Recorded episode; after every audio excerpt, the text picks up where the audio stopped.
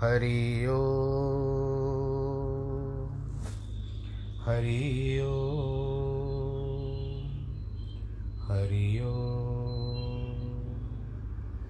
गुरुर्ब्रह्मा गुरुर्विष्णु गुरुर्देवो महेश्वर। गुरुर्साक्षात् परब्रह्म, तस्मै श्रीगुरवे नमः।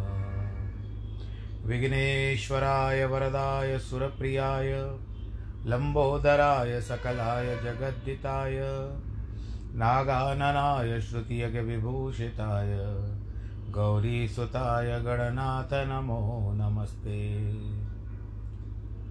नाहं वसामि वैकुण्ठे योगिनां हृदयेन च, मद्भक्तां यत्र गायन्ति तत्र तिष्ठामि नारद। जिस घर में हो आरती, चरण कमल तितलाय। तहाँ हरि वासा करे ज्योत अनंत जगाए। जहाँ भक्त कीर्तन करे, बहे प्रेम दरिया। तहाँ हरि श्रवण करे, सत्यलोक से आ सब कुछ दीना आपने, भेंट करूँ क्या नाथ? नमस्कार की भेंट लो, जोड़ू मैं दोनों हाथ। जोड़ू मैं दोनों हाथ। जोड़ू मैं दोनों शान्ताकारं भुजगशयनं पद्मनाभं सुरेशं, विश्वाधारं गगनसदृशं मेघवर्णं शुभाङ्गं, लक्ष्मीकान्तं कमलनयनं योगिवृद्धानगम्यं, वंदे विष्णुं भवभयहरं सर्वलोकैकनाथं, मङ्गलं भगवान् विष्णु गरुडध्वज। मङ्गलं पुण्डरीकाक्षमङ्गलायस्तनोहरि। सर्वमङ्गलमाङ्गल्ये शिवे सर्वार्थसाधिके। शरण्ये त्र्यम्बके गौरी, नारायणी नमोऽस्तु ते। नारायणी नमोऽस्तु ते। नारायणी नमोऽस्तु ते। श्रीकृष्णगोविन्द हरे मुरारे। हे नाथ नारायण वासुदेव। श्रीकृष्ण गोविंद हरे मुरारे, हे नाथ नारायण वासुदेव, हे नाथ नारायण वासुदेव, श्रीनाथ नारायण वासुदेव। नारायणं नमस्कृत्यं नरं चैव नरोत्तमं, देवीं सरस्वतीं व्यास ततो जयमुदीरयेत् कृष्णाय वासुदेवाय, हरे परमात्मने प्रणतक्लेशनाशाय गोविन्दाय नमो नमः। ॐ नमो भगवते वासुदेवाय। ॐ नमो भगवते वासुदेवाय। हरि ओं नमो भगवते वासुदेवाय। कृष्णाय वासुदेवाय हरे परमात्मने। प्रणतक्लेशनाशाय गोविन्दाय नमो नमः। सच्चिदानन्दरूपाय विश्वोत्पत्त्यादिहेतवे तापत्रयविनाशाय श्रीकृष्णाय वयं नुमः।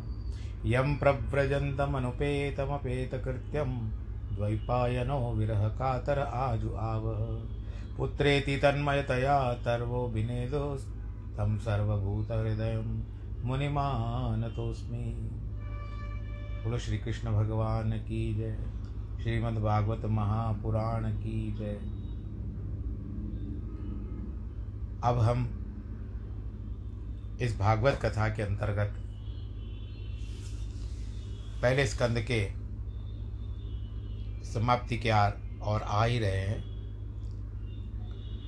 सर्वप्रथम भगवान श्री नारायण जी के पूर्ण अवतार श्री कृष्णचंद्र जी के चरण कमलों में प्रणाम करें।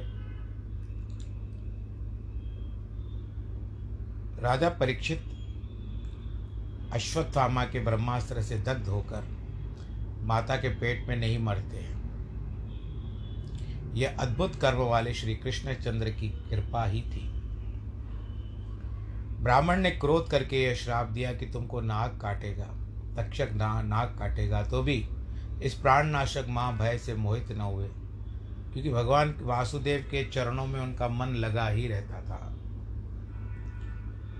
सबका संग त्याग कर वैराग्य ले, भगवत तत्व जानकर व्यासपुत्र श्री सुखदेव मुनि के समीप गंगा जी के तट पर तन त्याग दिया।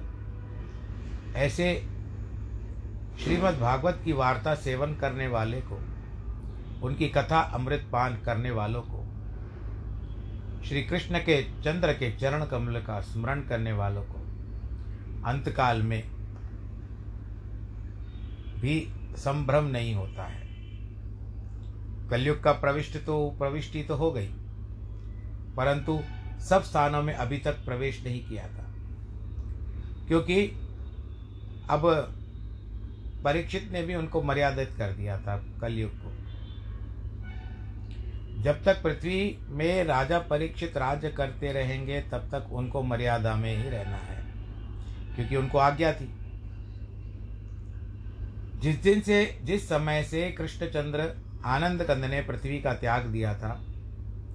उसी दिन से यहाँ पर अधम वर्धक यानी हो हल्ला मचाने वाले कलयुग ने पृथ्वी पर प्रवेश किया था। राजा परीक्षित ने कलयुग से शत्रुता नहीं की। किंतु भ्रमरवत सारग्रही हुए, क्योंकि जिस कलयुग में मानसी पुण्य तो संकल्प मात्र से सिद्ध होता है। संकल्प करने से पाप नहीं होता। यदि कदाचित करो, भी तो उसका फल तत्काल नहीं होता। जो प्राणी धैर्य से कार्य करने वाले हैं, उनका अधर्मी कलयुग क्या कर सकता है? मदांध, जिनको घमंड होता है, किसी को धन का घमंड होता है, किसी को किस बात का घमंड होता है? तो मनुष्यों में कलयुग शीघ्र प्रवेश करता है। उनका अधर्मी कलयुग क्या कर सकता है? जैसे बालकों में भेड़िया आता है और शूरमाओं के निकट नहीं आता। अगर उसको डरा दो, उसे ना डरो तो आपके समक्ष आएगा भी नहीं। पुण्य रूप परीक्षित का आख्यान आपके सामने वर्णन किया। भगवान वासुदेव की कथा वार्ता जिसमें हो ऐसा कोई आख्यान हो और पूछो। कहने योग्य श्री कृष्ण चंद्र के कर्म हैं। उन भगवान वासुदेव जो जो कथा कर्म गुण और कर्म आश्रय हैं, वह मनुष्य संसार में सुख की इच्छा करने वालों को सदा सेवन योग्य है। सब ऋषि कहते हैं कि ये सूद थे सौम्य। हज़ार वर्ष तुम्हारी आयु हो। कुछ दिनों तक तुम्हारा यश रहे। जो तुम श्री कृष्ण के चंद्र चंद्र के चरित्र मनुष्यों को अमृत के समान पान कराते हो। अविश्वास वाले इस कर्म रूपी धुएँ से धुंधरी आत्मा हमारी हो गई। आप मनुष्यों को अमृत रूपी श्री कृष्ण के चरणार बिंदों का मधुपान कराओ। न मुक्ति का आशीर्वाद उन्हें दे सकते हैं। भगवत भक्तों के संग करने वालों को एक लव मात्र में सत्संग समता स्वर्ग नहीं कह सकता। न मुक्ति का आशीर्वाद उन्हें दे सकते हैं। फिर मनुष्यों का तुच्छ मनोरथ जो राज्याधिक है, उनकी तो गणना ही क्या? महात्माओं के एकांत ध्यान और उनकी कथा से कौन रसवेता तृप्त हो सकता है? कोई नहीं। निर्गुण ईश्वर के गुणों के अंत योगीश्वर श्री शिव ब्रह्मादिक भी नहीं जान सकते फिर ऐसा कौन पुरुष है जो इस कथा के रस को पहचान करके तृप्त हुआ हो? हे विद्वजन हरि के उद्धार, विशुद्ध चरित्र सुनने वाले लोगों से भगवत प्रदान, आप विस्तार पूर्वक वर्णन करो। माँ महाभागवत मोक्ष के जानने में चतुर्बुद्धिमान राजा परीक्षित व्यासपुत्र शुक्राचार्य के कहे हुए ज्ञान से गरुड़ ध्वज श्रीहरि के चरणों की समीपता को प्राप्त हुए हैं। शुक्राचार्य इसमें लिखा हुआ है, लेकिन अब जवान जो है वो बार बार शुक्राचार्य आज की आदत पड़ी रहती है, कथा में शुक्राचार्य बहुत आता है। तो शुक्राचार्य लिखा हुआ है, वो शुक्राचार्य की जगह से शुक्राचार्य लिखा है। तो आप सोचेंगे कि यहाँ पर तो शुक्रदेव होते फिर शुक्राचार्य कहाँ से आ गए? तो शुक्राचार्य की बात है ये। अति श्रेष्ठ पुण्यदायक, जिसमें सुगम अर्थ अति अद्भुत योगागम्य, अनंत चत्र चरित्र युक्त परीक्षित का जिसमें कथानक भागवतों का आनंददायक, बहुत बड़ा आख्यान हमसे कहो। सूजी कहते ऋषियों, बड़े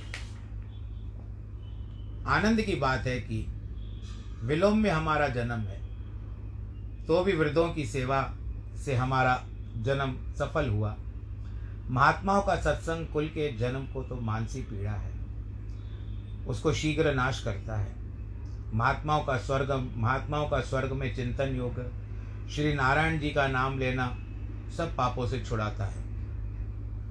अनंत शक्ति भगवत, अनंत महागुण वाले होने से अनंत कहलाते हैं। बस इतना कहना एक पूर्ण है कि गुणों में जिसने, जिनके समान कोई नहीं है, लक्ष्मी जी जिनकी इच्छा नहीं है, तात्पर्य यह हुआ कि वे लक्ष्मी की इच्छा नहीं रखते। ऐसे परमात्मा के चरणों की रेणुओं की लक्ष्मी दिन रात सेवन करती है और ब्रह्मादिक प्रार्थना भी त्याग देती है। जिनके चरण नख का प्रक्षालन गंगा जी ब्रह्मा जी से धोया हुआ जल सबको पवित्र करता है। ऐसे सर्व सामर्थ्यवान भगवान वासुदेव से अधिक और भगवत पदार्थ लोक में कौन है? अर्थात कोई नहीं। जहाँ अनुरागी, धीर, देहा, देहादिकों में सब संग त्याग कर परमहंसों का आश्रम जो सबको पीछे है, उसको जाते ही जिसमें कोई हिंसा नहीं है। उपशांति आदि अपना धर्म उसमें है। हे सूर्यमान, हे त्रयी मूर्ति आपने जो हमसे पूछा, पर जितना मुझको ज्ञान है, उतना हम आपसे कहेंगे। जैसे पक्षी लोग अपनी शक्ति के अनुसार आकाश में उड़ते हैं, उसी भांति विष्णु नारायण की लीला को अपनी बुद्धि के अनुसार विद्वान लोग कह सकते हैं। अब बात क्या आती है कि एक दिन राजा परीक्षित धनुष बाण लेकर के आखेट को गया। यानी हम लोग आज को तारीख में शिकार कहते हैं हंटिंग कहते हैं, परंतु उस समय में आखेट कहा जाता था। आखेट खेलने को गए। मृगों के पीछे दौड़ने से भूख प्यास के कारण अत्यंत व्याकुल हुआ। जलाशय ढूंढते ढूंढते एक आश्रम में प्रवेश किया। वहाँ एक ऋषिवर शांत रूप में नेत्र मूंद करके बैठे हुए थे। उनके मुख से निकल रहा था, ओम नमो भगवते वासुदेवाय। ओम नमो भगवते वासुदेवाय। ओम नमो भगवते वासुदेवाय। यह उनके मुख से निकल रहा था। बड़े शांत स्वभाव के साथ, आनंद के साथ, प्राण, मन, बुद्धि, इंद्रियाँ, इन सबको जीत कर भगवान जी का ध्यान कर रहे थे। ऐसे लग रहा था कि वो तुरिया अवस्था को प्राप्त हुए थे। क्रिया रहित तो ब्रह्मभूत ब्रह्म रूप हो रहे थे। जटा सब शरीर पर बिखर रही थी। रूरू नामक वर्ग के चर्म के ऊपर बैठे थे। जिनको देह का कुछ अनुसंधान नहीं था। उनका नाम था शमीक। अब उन शमीक मुनि को देखा, उनका तो ध्यान, वो तन्मय थे ध्यान में। यहाँ पर इनका गला सूख रहा था, राजा परीक्षित का।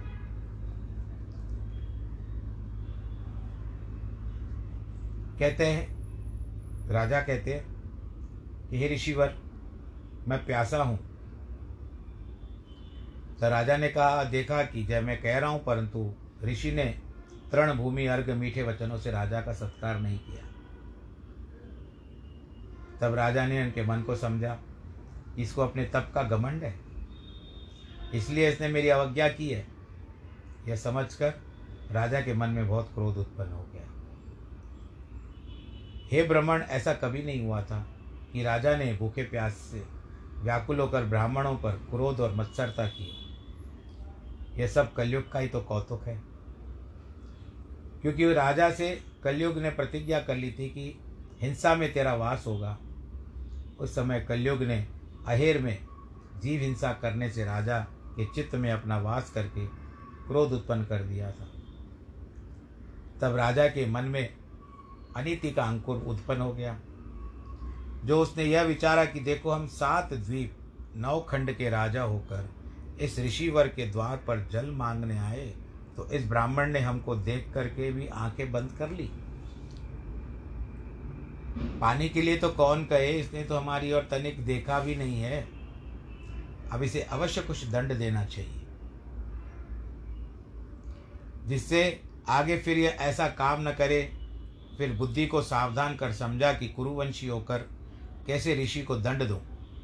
फिर कलयुग ने राजा को और भुलाया तो राजा की मति फिर ऐसी हो गई। यानी उसकी मति को भुला दिया। जट घोड़े से उतरा।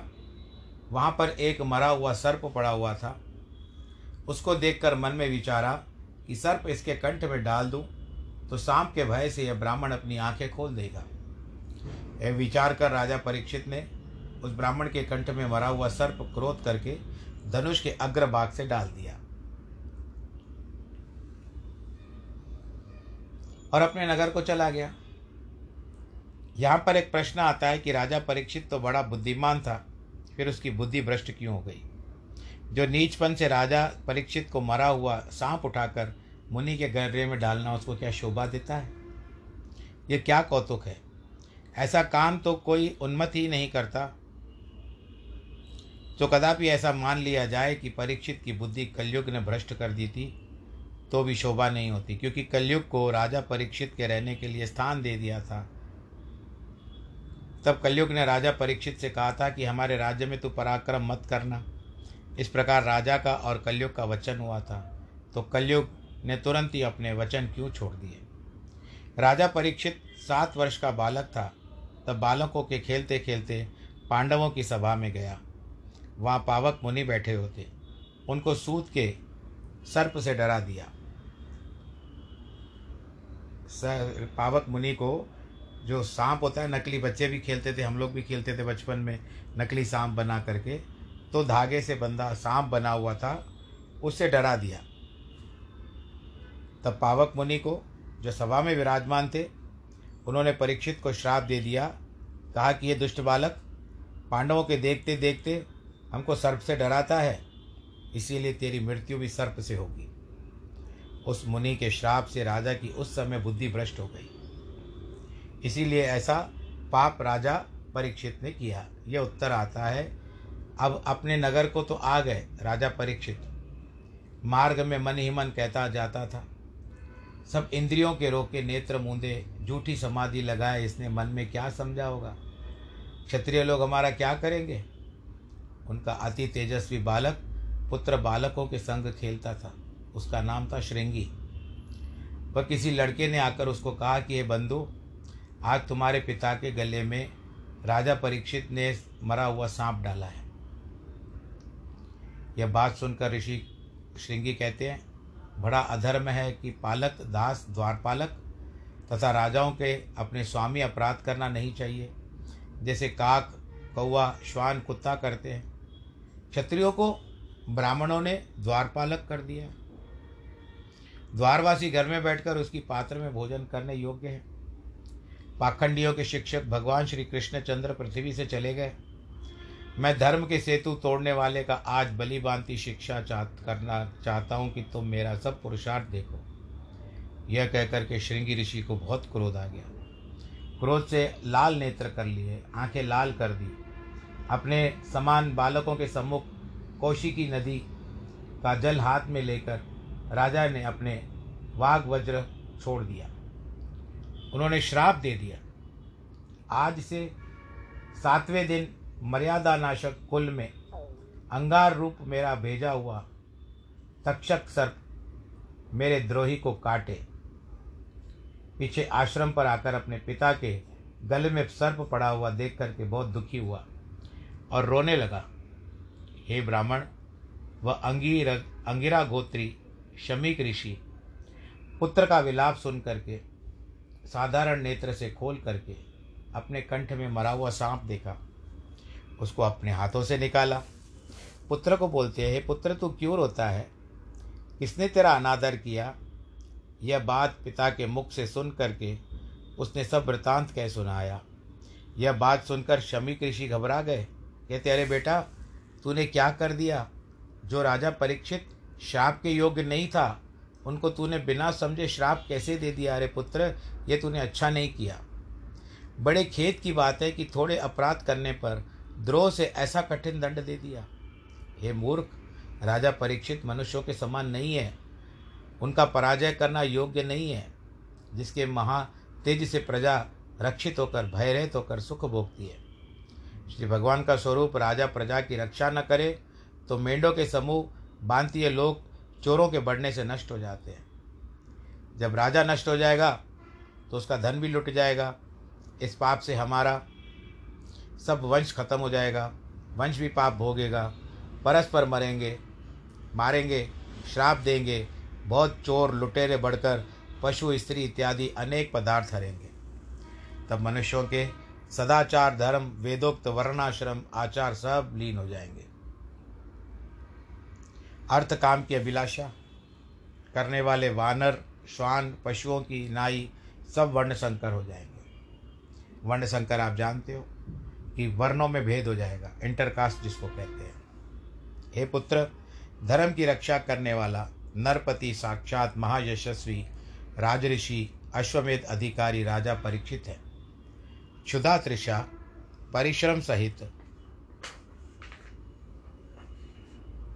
अपने स्थान पर आया और बेचारा यहीं पर आकर के वो श्रापित हो गया। क्या वह श्राप से के योग्य था?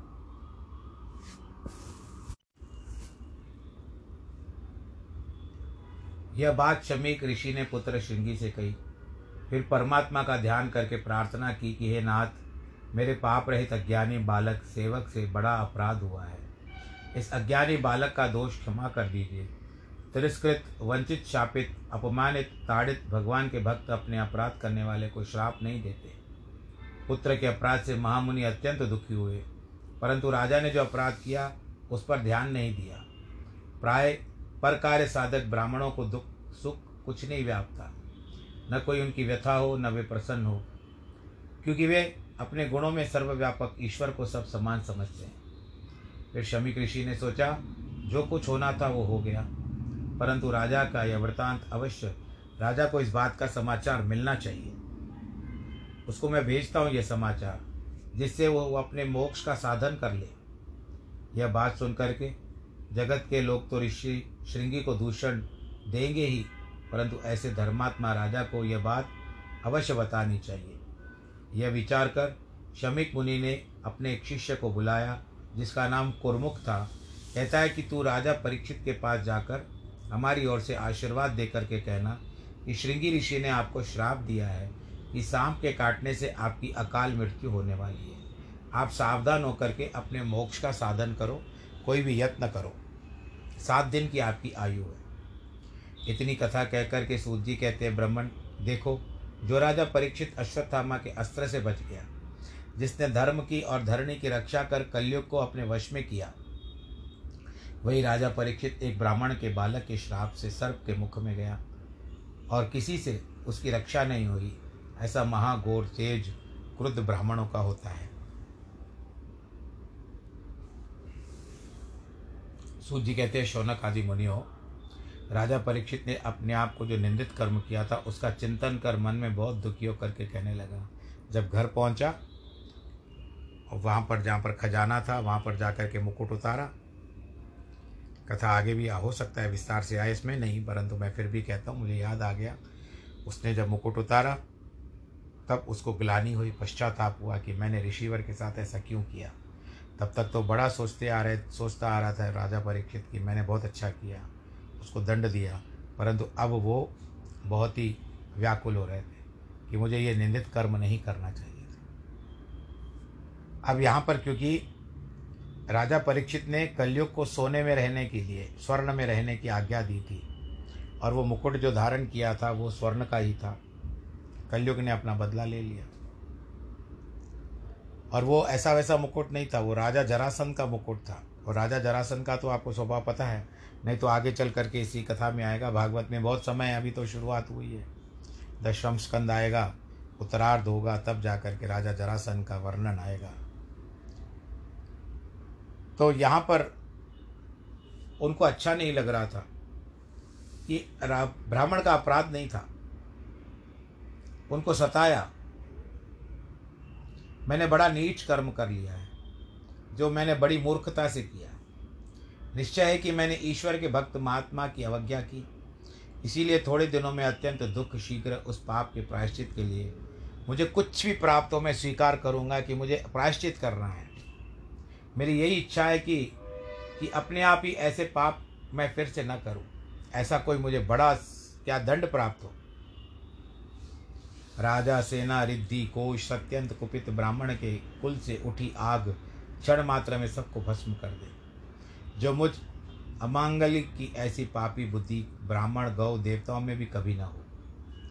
ऐसे चिंतन कर ही रहते कि उसी समय शमीक मुनि के भेजे हुए उस कुरमुक नामक शिष्य ने आकर के कहा, हे राजन, शमीक मुनि के पुत्र श्रृंगी ऋषि ने आपको यह श्राप दिया है कि आज से सातवें दिन तक्षक नाग आपको डस लेगा और आपकी मृत्यु हो जाएगी। इसके लिए मुनिवर शमीक ने आपको यह भी संदेश भेजा है कि आप अपना परलोक सिद्ध कर लें, परलोक का साधन कर लें। और राजा को यह भी संदेश देना कि आप मेरे द्वार पर आए और प्यासे ही लौट गए। इनका भी उनको ग्लानी है, दुख है। यह सुनकर राजा तक्षक काग्नि को बहुत उत्तम माना, क्योंकि विषयासक्तों को यह विरक्ता का कारण है। राज और देह दोनों पहले ही त्यागने योग्य है। और यदि अधिकता है कि श्री कृष्णचंद्र के चरणार बिंदों की सेवा करूँगा, यह विचार कर श्री गंगा जी के किनारे पर जाने की इच्छा की। तुलसी मिश्रित श्री कृष्ण चरणों की रेणु से अत्यंत लो शोभित, अधिक पवित्र निर्मल जल बहाने वाली गंगा के दोनों लोगों को ईश सहित सबको पवित्र करती है। ऐसी गंगा का जिसकी मृत्यु निकट हुई हो, अवश्य सेवन करें। राजा के मन में यह बात इस बात का खेद था कि इस अन्याय के बदले ऋषि ने मुझको तुरंत दंड नहीं दिया, जो मेरे तुरंत प्राण छूट जाते थे। अब मुझे सात दिन तक इस पापी शरीर को रखने का क्या अभिप्राय है? अब मुझको उचित है कि सात दिन जो मेरे मरने के लिए है, इस अन्यायी शरीर को दंड है मेरी देह किसी काम की नहीं है। अब सब माया, मोह, स्त्री, पुत्र, धन धाम त्याग, परमात्मा के ध्यान में लीन होना चाहिए। मैं अन्न जल भी छोड़ देता हूँ। इतनी अवस्था हमारे संसार के माया, मोह में वृथा नष्ट हुई तो भी यह पापी मन विरक्त न हुआ। और जब मैं सातवें दिन मर जाऊँगा, तब यह राज्य और धन दरा ही रह जाएगा। इसलिए मुझको उचित है कि मैं पहले ही सबका माया, मोह के द्वारा त्याग दूँ और स्वयं को गंगा जी की ओर ले जाऊँ। निकट चला जाऊँ, तीन लोगों का निस्तार करती है। सात दिन वहीं बैठकर वैकुंठनाथ का भजन करूँ तो मेरा मोक्ष हो जाए, क्योंकि संसार में जो जन्म लेगा, वह अवश्य मरेगा। ब्रह्मादिक देवता भी अमर नहीं रहते। इस संसार में जो कोई ऐसा कर्म करता है, वैसा फल भोगता है। चौरासी लाख जोनी में भ्रम से फिरता रहता है। अतः इस सात दिनों में जब कोई ऐसा उपाय करूँ जिसमें आवागमन के फंदे से मुक्ति पा जाऊँ। यह बात विचार कर सर्व नगरवासियों को बुलाकर जन्मे जय को अपने बड़े पुत्र को, जिसकी चौदह वर्ष की आयु थी, राज सिंहासन का अधिकारी बना दिया। सब राजकाज का भार मंत्री और प्रधानों को सौंप कर जन्मे जय ने कहा, पुत्र, गौ, ब्राह्मण, साधु संत की रक्षा करना, प्रजा को पुत्र के समान पालना, किसी पर अन्याय न करना। यह कहकर राजा ने अपने को, मन को विरक्त कर भूषण, वस्त्र जो भी थे त्याग दिए और शरीर से उतार कर रानियों को समझाया कि स्त्रियों का धर्म यही है कि जिस बात में उसके पति की मर्यादा रहे, वही कर्म करना चाहिए। पति के धर्म में विघ्न न डाले, परमेश्वर जन्मे जय आदि, पुत्र को जीवित रखे, तुमको सर्व प्रकार का सुख हो। इस बांति सबको धैर्य दिया। हे शौनक मुनि, पांडुनंदन यह निश्चय करके अनशन व्रत ले ले, गंगा तीर पर पहुंचकर सब भाव हरि में मौन व्रत धर, संग त्याग कर भगवान के चरणों में ध्यान करने लगे। ओम नमो भगवते वासुदेवाय। अब उनसे भेंट करने के लिए सर्वत्र भुवन के परि, पवित्र करता, महाअनुभवी, ज्ञानी शिष्यों सहित बहुत से तीर्थ यात्रा में आप सर्व तीर्थों के पवित्र करने वाले ब्राह्मण उनसे मिलने के लिए आने लगे। जिनमें कौन कौन थे? अत्रि, वशिष्ठ चवन, शरद्वान अरिष्ट नेमी भृगु अंगिरा, पराशर, विश्वामित्र, परशुराम, उथत्य इंद्र प्रमद इद्मबाहु, मेधातिथि, देवल, आरिष्टेषेण, भरद्वाज, गौतम, पिपलाद मैत्रेव और्व, कवश, अगस्त्य, द्वैपायन, भगवत अवतार, नारद। और देव ऋषि ब्रह्म ऋषियों में श्रेष्ठ राज विषय आरुणादिक आरुणादिक नाना ऋषिवर भी आए। जब आनंद पूर्वक सब बैठ गए तब राजा ने सबको प्रणाम किया। एकांत चित्त कुशासन पर बैठ करके हाथ जोड़ करके जो अपने करने की इच्छा थी वह बताई। कहते हैं कि बड़े आश्चर्य की बात है कि शीलवान महात्माओं ने मेरे ऊपर बड़ा अनुग्रह किया है। इस कारण मैं राजाओं में धन्य हूँ, क्योंकि ब्राह्मणों के चरणामृत से राजाओं को कुछ दूर से त्याग रहा है। एक मुझसे यह निंदित कर्म हो गया है। घर में बारंबार आसक्त चित्त मुझ पापी को ज्ञानदायक वर, अवरों पर ईश्वर की ब्राह्मण श्राप रूप हो गए। इसके लिए मुझे डर लगता है कि ये मुनीश्वरों, मैं आपकी शरणागत हूँ। यह जानो कि परमेश्वर को और गंगा जी को चित्त में धारण कर लिया। विप्र के श्राप से, कपटी तक्षक को काटने से मुझे कुछ भय नहीं है। आप श्री कृष्णचंद्र आनंद कंद की कथा कहिए। जिससे अनंत भगवान मेरी प्रीति अधिक हो और उनके आश्रयी महात्मा ब्राह्मणों से मेरी मैत्री हो। जहाँ जहाँ मेरा जन्म हो, वहाँ वहाँ सबको नमस्कार हो। मैं सदैव ब्राह्मणों की शरण में रहूँ। राजा परीक्षित ऐसा निश्चय कर, पूर्व का मूल कुशा के आसन पर महाधीर उत्तर की ओर मुख कर, समुद्र की स्त्री गंगा जी के दक्षिण की ओर बैठे। जन्मे जय को सब राज्य का भार पहले ही सौंप गए थे। जब वह नरदेव अन्न जल त्याग कर एकाग्र चित्त से बैठे, तब देवताओं के समूह के समूह स्वर्ग में प्रशंसा कर धुंधवी बजा बजा कर बारम्बार भूमि पर पुष्पों की वर्षा करने लगे। जो महर्षि आए थे, वे सभी प्रशंसा और बढ़ाई करने लगे। जिनका प्रजा के अनुग्रह से अर्थशील सार है, वह मुनि उत्तम श्लोक के सुंदर गुणों वर्णन करने लगे। हे राज विषय श्री कृष्ण के अनुवर्ती आप में कुछ विचित्र बात नहीं है।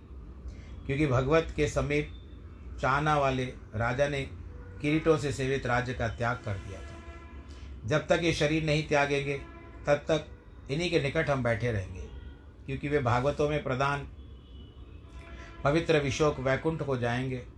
यह सुनकर विष्णु के चरित्र सुनने की इच्छा से सब ऋषिश्वरों को प्रणाम करके यह बोले, त्रिलोक से ऊपर सत्यलोक में जैसे वेद मूर्ति रखकर बैठे हैं ऐसे सब आकर मेरे निकट विराजमान हुए हो। पराय अनुग्रह के लिए परिश्रम करने, आप, करने का आपका स्वभाव है। इस लोक को जो कर्तव्य हो, अथवा परलोक में जो कुछ हो, वह सब कृपा करके वर्णन कीजिए। हे मुनिगणों, आप पर विश्वास कर जो कुछ पूछने योग्य है, वह पूछता हूँ। इस समय क्या करना चाहिए? सब प्रकार से जिसकी मृत्यु आई है, उसको शुद्ध होने के लिए कृपा पूर्वक सम्मति वर्ण करके कोई उपाय बताइए। सुन करके कहते हैं, राजन, यज्ञ करो। किसी ने कहा, योग करो। कोई कहता है, तप करो। किसी ने कहा, दान करो। अब वहाँ पर विवाद हो रहा था। उसी समय व्यास नंदन भगवान सुखदेव जी अपनी इच्छा से विचरते विचरते इच्छा रहित आश्रम, चिन्ह रहित यथा लाभ संतुष्ट स्त्री बालक पीछे कौतुल से लगे। अवधूत वेश, जिनको वस्त्र नहीं होते थे सुखदेव जी वहाँ पर आए। सोलह वर्ष की आयु चरण हाथ, हृदय, बाहु कंधा कपोल, शरीर, सुंदर, विशाल नेत्र उठे हुए। दोनों तुल्य, कान, सुंदर, बहु। सुख, शंख, समान, कंठ, शोभायमान। माँ से छिपी हुई कंठ से नीचे की दोनों की हड्डी, चौड़ा, ऊँचा वक्षस्थल बहुत मनोहर स्वरूप था उनका। सुंदर, श्याम शरीर श्री युक्त अंग, मनोहर, मुस्कान, गुप्त तेज।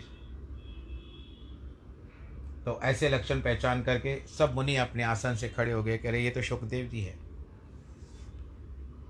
राजा परीक्षित ने अतिथि सुखदेव जी को देखकर दंडवत प्रणाम कर पूजन किया। अज्ञानी स्त्री बालक सब चले गए। यह पूजित होकर महासिंहासन पर बैठे।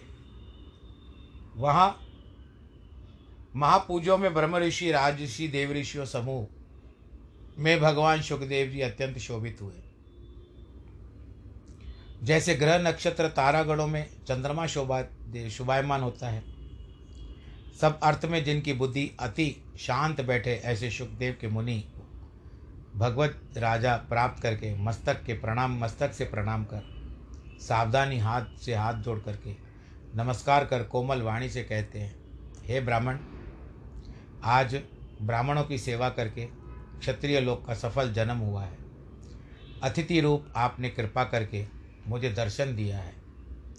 जिन ब्राह्मणों के स्मरण से, पुरुषों के ग्रह के सारे क्लेश खत्म हो जाते हैं और शीघ्र शुद्ध हो जाते हैं और दर्शन, स्पर्शन, पाद धोने से, भगवान ब्राह्मणों के चरण धोने से, मिष्ठान भोजन कराने से अत्यंत शुद्ध और पवित्र होते हैं।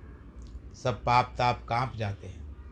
महायोगिन आपकी समीपता से पुरुषों के महापातक नष्ट हो जाते हैं। जैसे विष्णु के समीपता से गया अधिक असुर नष्ट हो जाते हैं। यद्यपि ऐसे हैं तथापि श्री कृष्ण पांडुपुत्र पर प्रसन्न हुए, जो आप रूप धारण कर फूफी के कुल वाले के प्रीति के लिए इस गोत्र के कारण बाई बंधु होकर के रहे। अत्यंत मृतक, संसिद्ध याचक। आप जैसे मुनियों का दर्शन होना बड़ा कठिन है। इससे योगियों के परम गुरु आपसे सिद्धि का उपाय पूछता हूँ। इस संसार में मरण धर्मी पुरुषों को सर्वथा जो कर्तव्य होकर वो कहो। मुनि ने ये राजा परीक्षित को श्राप दिया था कि आज से सातवें दिन सर्प के काटने से राजा की मृत्यु होगी। सात दिनों में राजा परीक्षित ने सब काम, कार्य प्रबंध कैसे कर लिया? मुनि का श्राप सुनकर पुत्र को राज तिलक भी दिया, गंगा के तट पर भी आ गए। फिर सात दिनों में मुनियों का आना, बड़े बड़े मुक्ति मार्ग के जाने वाले महात्मा पुरुषों को बुलाना और श्री सुखदेव मुनि का कथा प्रसंग सुनाना, अनेक प्रकार के काम कैसे गंगा के किनारे आए? देव, मुनि, राज, ऋषि और बहुत से साधु संत उनका पूजन करते हैं। आदर, सत्कार सहित तो सबको आसन पर बिठाते हैं और बारंबार प्रश्न करते हैं तो ये क्या सब कार्य सात दिन में संभव हो सका? ये प्रश्न किया गया है।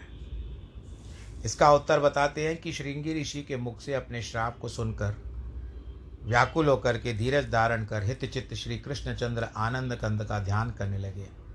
उनकी आँखों से आँसू बहते हैं कि अब क्या किया जाए।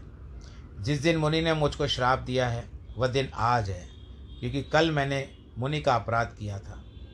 आज मुझको श्राप दिया। आज के सातवें दिन मेरी मृत्यु होगी, और अभी काम मुझको बहुत करने हैं। ऐसा विचार करके वज्रचंद्र चरणारविंद के ध्यान करने लगे। उसी समय वृंदावन बिहारी भक्त हितकारी कृष्ण भगवान ने सात दिन के सात युग के सम्मान कर दिए, जिससे राजा परीक्षित सात दिन में इतने काम कर पाए। एक और सरलता से क्या कहते हैं कि जब इनको श्राप मिला था, विस्तार से अगर हम कहें तो ये सुबह से लेकर के शाम तक अपने घर पहुँचे थे, उसमें श्राप की अवधि ये सब वहाँ पर हो चुका था। सायंकाल के समय जब इनको पता चला तो वे अपने स्थान को छोड़ दिया, गंगा के किनारे पर आए। और वहाँ पर सबके साथ मिले। तो सात दिन की आयु में एक और दिन तो ऐसे व्यस्त हो गए नष्ट हो गया। तो भगवान जी ने, क्योंकि भागवत की इच्छा थी इनकी सुनने की तो भागवत सुनाने के लिए भगवान श्री कृष्णचंद्र वृंदावन, बिहारी ने क्या किया? सात, ऐसा मैंने अपने गुरु से सुना है कि सात दिनों को पखवाड़े में, यानी पंद्रह दिन में परिवर्तित कर दिया। यानी दो दिन एक दिन के बराबर बीत रहे थे। उसके अनुरूप ही राजा परीक्षित को संभव हुआ कि सात दिन का, जो सप्ताह का श्रवण का, श्रवणा कार्य था, सुनने का नियम था, वो सात दिन का, वो सात दिन में तभी संभव हो पाया। अन्यथा नहीं नहीं तो राजा की आयु पाँच दिन की हो जाती थी। तो सात दिन भगवान की अनुकंपा से उनको ज़्यादा मिल गए, दो दिन एक दिन में परिवर्तित हो रहे थे। एक दिन के बराबर चल रहे थे, दो दिन, किसी को पता न चला। बोलो, कृष्ण कन्हैया, लाल की जय। करते हो तुम कन्हैया, मेरा नाम हो रहा है। मेरा आपकी दया से सब काम हो रहा है। करते हो तुम कन्हैया, मेरा नाम हो रहा है। नाम हम लोग करके जाते हैं, परंतु कराने वाला, करने वाला और कराने वाला तो वही ईश्वर है। वही कृष्णचंद्र है। अब राजा परीक्षित कहते हैं, राजा तो नहीं रहे, अभी एक शांत रूप में बैठे हुए त्याग मूर्ति परीक्षित हम कहेंगे। कहते हैं, प्रभु, मनुष्य से जो श्रवण, जप, स्मरण, भजन योग्य हो अथवा जो कुछ प्रकार से हो वह हमको कहो। हे ब्राह्मण, ग्रस्तों के घर में आपका गोदोहन काल से अधिक स्थान स्थित रहना बहुत कठिन है। सूत जी कहते हैं, शौनक मुनि, राजाओं ने कोमल वाक्य से जब यह पूछा तो धर्म के शुक्राचार्य, आगे शुकाचार्य ऐसे कहते हैं तो आज यहाँ पर प्रथम प्रथम स्कंद जो है, वो आज इसको हम विश्राम देते हैं। आज पूरा होता है, विराम देते हैं, पूर्ण विराम। प्रथम स्कंद को। आगे कल से दूसरे स्कंद की बात आरंभ होगी। दस स्कंद, दस अध्याय हैं इसमें। वो एक एक करके आएगा। ब्रह्मा की सृष्टि इत्यादि का वर्णन, ब्रह्मा जी की उत्पत्ति इत्यादि का वर्णन आएगा। आप सब लोग आनंद के साथ सुनिएगा। बोलो श्रीमद् भागवत महापुराण की जय। आप सब अपना ध्यान रखिएगा। ईश्वर की कृपा आप सबके बनी रहे। जिनके वैवाहिक वर्षगांठ है और जन्मदिन है, उनको बहुत सारी बधाई। आज तारीख है 25 मार्च 2021 अठारहवा श्रृंखला में अठारहवा हिसाब किताब पूरा किया। श्रृंखला का अठारहवा हिस्सा पूरा हुआ और आज एकादशी भी है, अमल की एकादशी। थोड़े दिनों में होली है, आप सबके ऊपर भगवान की वो भी कृपा बनी रहे। सर्वे भवंतु सखिना, सर्वे संतु निरामया। सर्वे भद्राणी पश्यंतु माँ कश्चित दुख भाग भवेद नमो नारायण।